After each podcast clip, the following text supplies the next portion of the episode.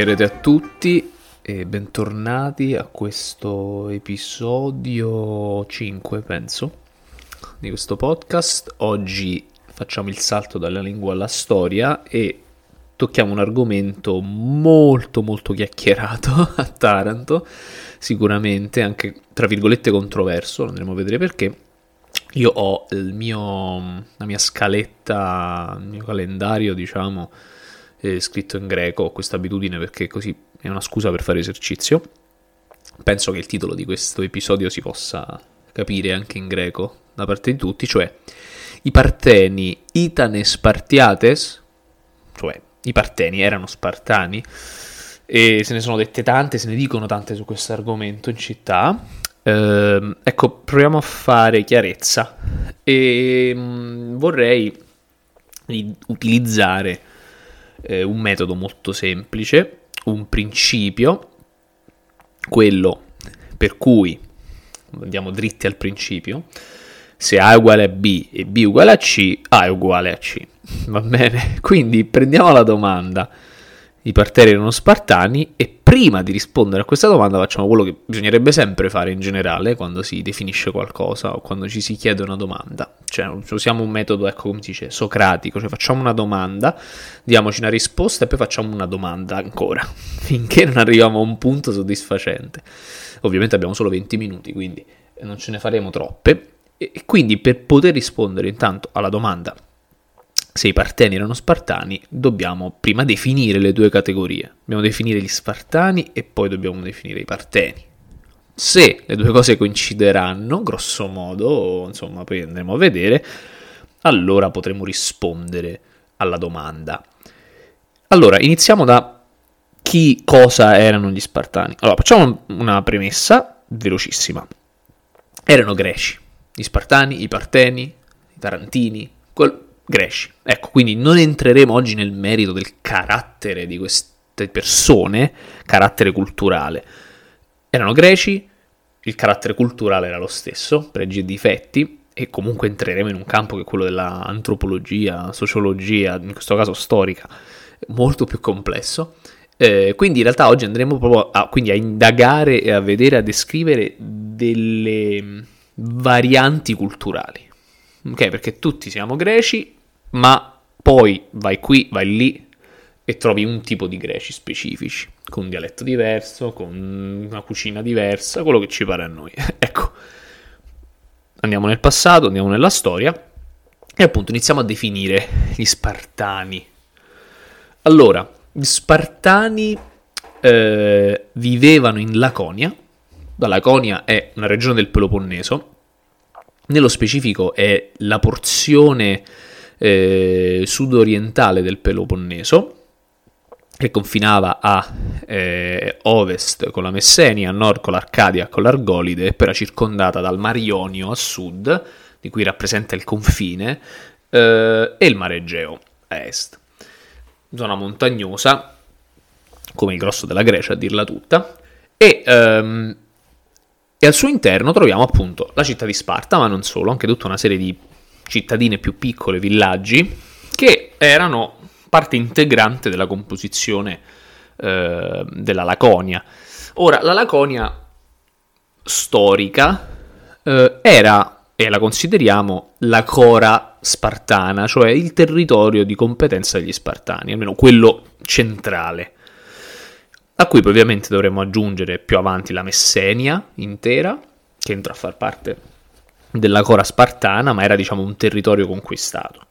Ora, gli Spartani intanto erano e nascono, cioè la, la Laconia spartana è frutto di una fusione fra un elemento ellenico, dorico, poi sulla discesa dal nord dei Dori che vanno a rimpiazzare gli Achei è una questione storica ancora apertissima, ma c'è un elemento dorico che va a mischiarsi, va a rimpiazzare, arriva da nord, arriva, non sappiamo bene dirla tutta, ma va a mischiarsi con un elemento, diciamo, miceneo, acheo, come li chiamava Omero, comunque di una grecità più antica, preesistente nel Peloponneso. Ricordiamoci che le grandi città degli Achei, della guerra di Troia, Micene, Sparta stessa, che ovviamente non si parlava, non si chiamava Sparta al tempo di Menelao, Pilos, eccetera, eccetera, sono tutte nel Peloponneso, che il Peloponneso è il centro del mondo greco dell'età del bronzo.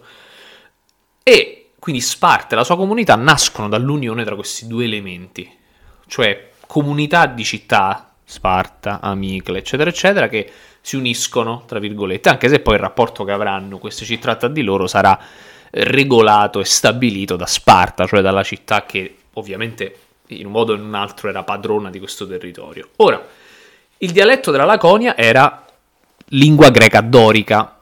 Ehm, il greco antico si divideva in una serie di lingue a dirla tutta, mh, mm, più che dialetti del greco, eh, ma ecco diciamo è una questione linguisticamente particolare. Alcuni definiscono lingue, alcuni dialetti della stessa lingua.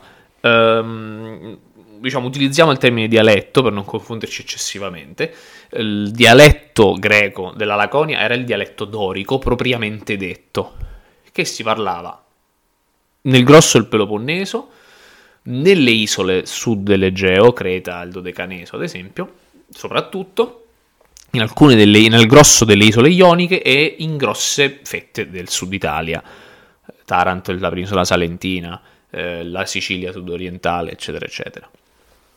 Ora, dialetto dorico, variante laconica nello specifico, va bene? Quindi, prima cosa. Ora, eh, com'era strutturata la società spartana? Allora, a livello sociale era in realtà strutturata come tutte le città greche.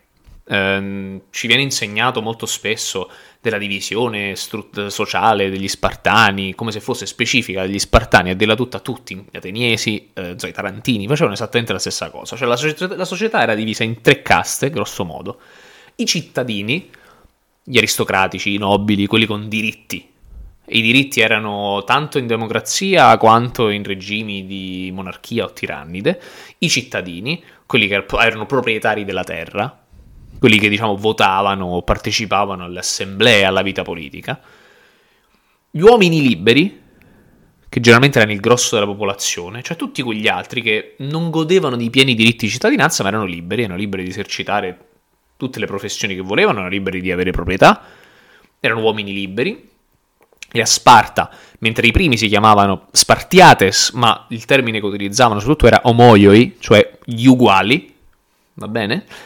Eh, gli altri, gli uomini liberi, si chiamano perioicoi, in italiano dice perieci, cioè letteralmente quelli che vivono intorno, ok? E a Sparta i perieci eh, facevano tutto, facevano anche gli ambasciatori, perché mh, mm, a un certo punto in poi eh, agli Spartani, cioè ai cittadini di Sparta con pieni diritti, era, anche era vietato andare via da Sparta se non per guerra, quindi neanche per fare le ambascerie.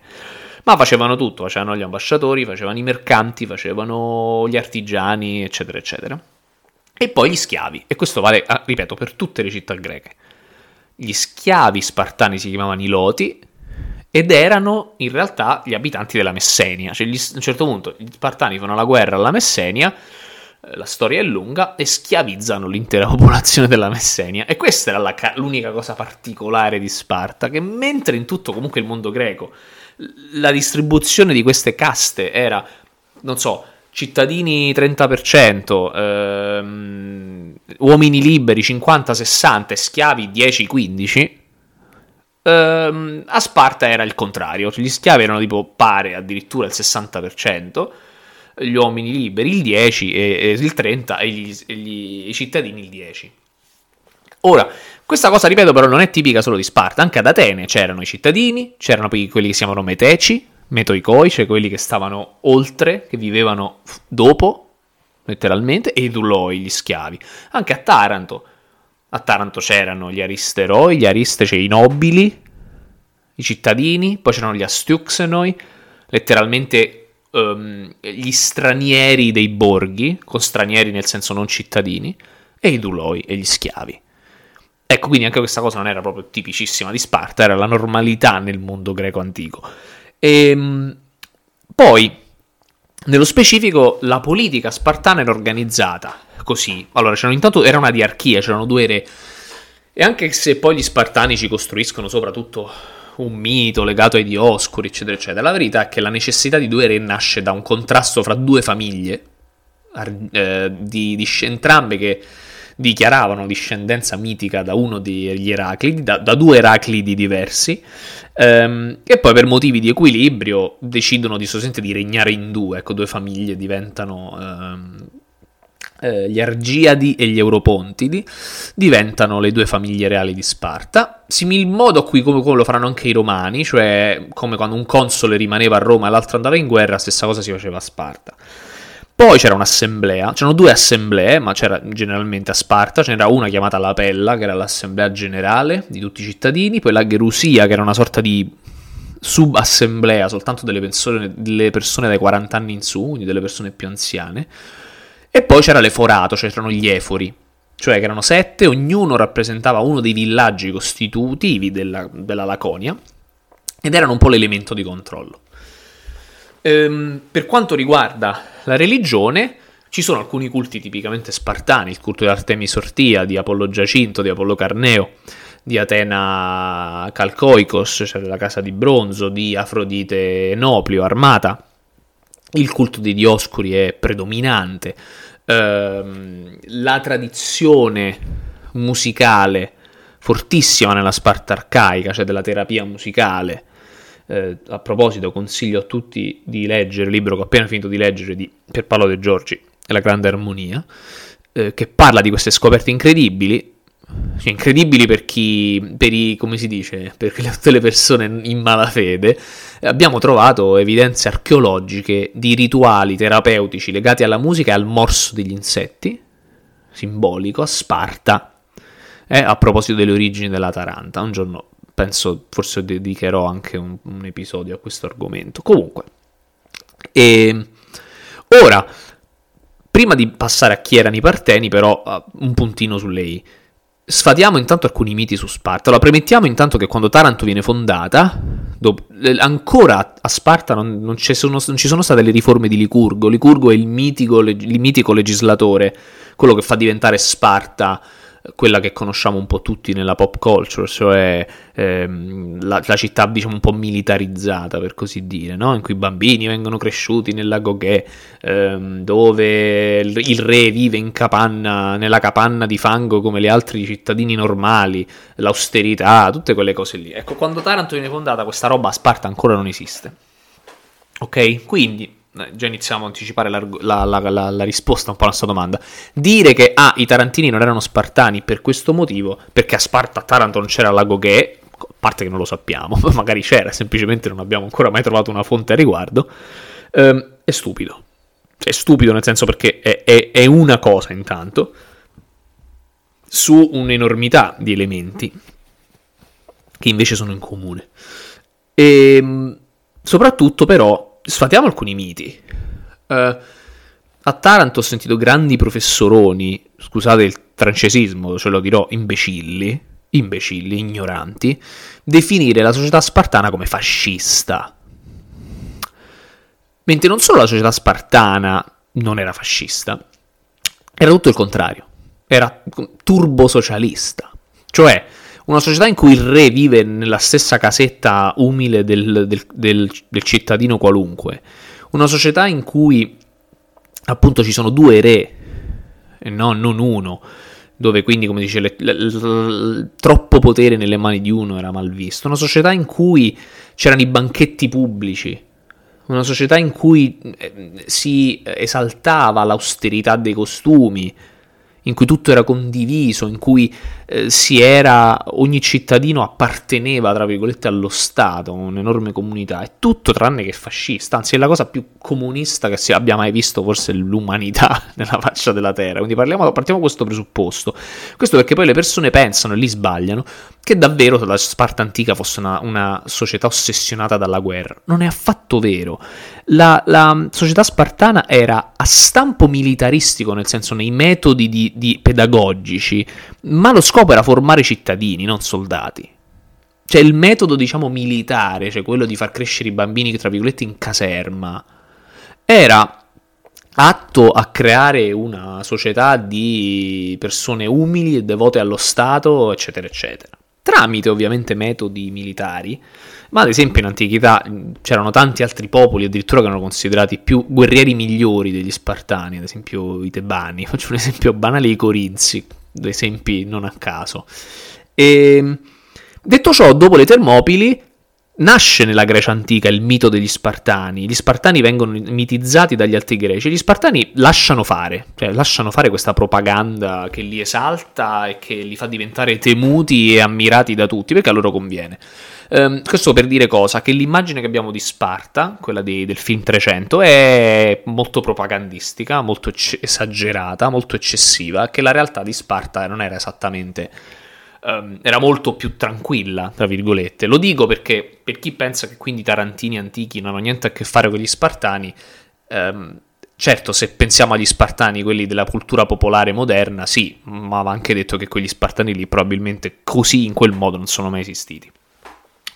Ok, eh, non perdiamo troppo tempo ancora sugli Spartani, non abbiamo troppo tempo. Eh, I Parteni chi erano? Intanto chi erano? Chi non erano? Non erano figli di puttana. Ecco, scusate il, il termine, ma qualche imbecille, sempre professorone, ha pensato bene di dire anche questa minchiata. Ehm, uno, perché intanto se c'è una cosa certa che sappiamo tutte le fonti, è che la madre di questi qua era spartana, era una cittadina spartana, la madre, intanto. Due, comunque non erano poi figli di schiavi, perché la cosa più probabile è che poi fossero figli di uomini liberi, soprattutto della città di Amicle. Questo ce lo, fa, ce lo capiamo e lo evinciamo dalle fonti.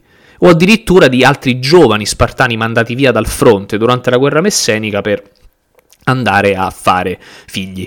Si chiamano Parteni, Parteno vuol dire vergine, vergine in questo caso col significato di donna non sposata. Quindi i Parteni erano figli di donne non sposate, quindi figli fuori dal matrimonio ma tutto erano tranne figli di puttana. Poi rapidamente cosa succede? Eh, finita la guerra messenica, Sparta non gli concede grandi diritti, eh, si trovano un po' isolati, Falanto e il loro leader organizzano una congiura, questa sembra essere la teoria più plausibile, vengono beccati, clementemente il governo di Sparta invece che condannarli a morte li condanna sostanzialmente all'esilio, gli dice prendete, andate a Delfi, fatevi dare un oracolo e andatevene a colonizzare qualche altra parte. Arrivano, arrivano a Taranto arrivano a Saturno in realtà prima. E, e tutte queste cose che abbiamo detto su Sparta sugli Spartani ci sono anche a Taranto. La lingua è dorica laconica. I riti religiosi sono gli stessi di, di Sparta, tutti questi che ho menzionato, Apollo Carneo, Giacinto, eh, Afrodite Armata, Atena della Casa di Bronzo, i Dioscuri, sono tutti ancora anche a Taranto, tutti, dal primo all'ultimo, addirittura gli Sparteni, i Tarantini costruiscono i templi nelle loro città perché rispecchiano la loro posizione topografica a Sparta. La loro religione quindi era la stessa, i loro culti stessi, la loro lingua era la stessa, le loro usanze, anche, anche i tarantini portano i capelli lunghi come gli spartani, fino a un certo punto sicuramente. Anche i tarantini arrivano in un territorio dove già c'era un elemento eh, di greco di età del bronzo, nel caso della zona di Taranto soprattutto cretesi, dove quindi si crea questa realtà come a Sparta, in cui ci sono i cittadini, poi gli uomini liberi, che a Sparta erano appunto i perioicoi, cioè quegli achei, cioè quei greci dell'età micenea che vivevano prima del loro arrivo, uguale qui a Taranto sono, c'erano quei cretesi che diventeranno il grosso degli uomini liberi della cora tarantina. L'organizzazione politica di Taranto è la stessa, grosso modo. C'è non una diarchia, ovviamente, quindi c'è un solo re finché c'è un re, poi ovviamente c'è un regime democratico, ma c'è poi un'assemblea che a Taranto si chiama Aleia, altra parola di origine dorica che voleva dire assemblea, e ci sono gli efori anche a Taranto, e lo sappiamo da le tavole di Eraclea, Eraclea è una colonia tarantina, dove ovviamente c'era l'ordinamento tarantino anche ad Eraclea, e ci sono gli efori, figuratevi, ci sono gli efori anche a Taranto, poi non sappiamo se gli efori di Taranto ognuno rappresentasse un villaggio della Cora o se fosse, insomma questo non lo sappiamo, c'erano anche gli efori. Ecco, diciamo una cosa, io sono il primo a dire che è riduttivo dire che Taranto era spartana e basta, soprattutto se poi le persone quando pensano a Sparta pensano a 300. È riduttivo eh, anche di Taranto, che diventa una città di tutto rispetto, una delle più grandi metropoli, una delle città più ricche e potenti del Mediterraneo per suoi meriti. Ci sono tante cose che sono esclusivamente tarantine, anzi Taranto è meglio, diventa sicuramente una città migliore di Sparta sotto tantissimi punti di vista. Ehm, ma eh, e finisco con questo. Mm, con la conclusione intanto della nostra risposta. Sì, i Parteni erano spartani. Sì, sì, sì, sì, grande maiuscolo. Sì. Non vi fate dire da nessuno che è una minchiata, che è una bugia. Non è vero. I Parteni erano spartani. Però a un certo punto poi diventano, diciamo, diventano tarantini, come intendo io, nel senso che poi a un certo punto Taranto diventa qualcosa di molto importante. E quindi parlare solo di Sparta come elemento fondante, come elemento caratteristico tar- della Taranto magno-greca è riduttivo, in tutta onestà. Ma questo non vuol dire che non sia vero. E poi faccio un piccolo appello. Faccio un appello ai professoroni, faccio un appello agli intellettuali che si mettono su un piedistallo e che hanno osteggiato e attaccato questo argomento, questa questione della, di Taranto, città spartana, dal primo momento. Se non vi rendete conto che osteggiare questa cosa, tra l'altro per pura, per becera, ehm, per becero guadagno personale, per autocelebrarsi, per sentire meglio degli altri, per non riuscire a farsi da parte perché deve, bisogna mettere assolutamente i puntini sulle i, bisogna far sapere assolutamente a tutti che si sbagliano, aperta e chiusa parentesi, spesso comunque dicendo delle idiozie pazzesche, e, e non rendete, non ci si rende invece conto che comunque questo brand ha fatto breccia, e oggi è qualcosa che in un modo o in un altro è un fil rouge che è riuscito a, a dare finalmente a questa città qualcosa di identitario um, di nuovo che prima non c'era. Ecco, chi non capisce la, l'utilità di questa cosa, l'importanza di questa cosa e la osteggia, ok? È infinitamente peggio, è infinitamente peggio, lo dico io che appunto faccio questi podcast, che studio, che quindi anch'io vorrei mettere i puntini sulle i, anch'io ora ho provato in 20 minuti a, a spiegare bene, provando a, in 20 minuti, ovviamente un argomento storico complesso, ma non mi vedrete mai criticare apertamente ed attaccare apertamente quello che è eh, diventata una cosa importante nell'identità, nella costruzione dell'identità di questa città. Partiamo da Sparta, si spera che prima o poi si riuscirà ad arrivare a qualcosa di più complesso, di più dettagliato, ma guai, anzi giù le mani quando si parla di Taranto, della Taranto Magno Greca e della sua storia, giù le mani da Sparta.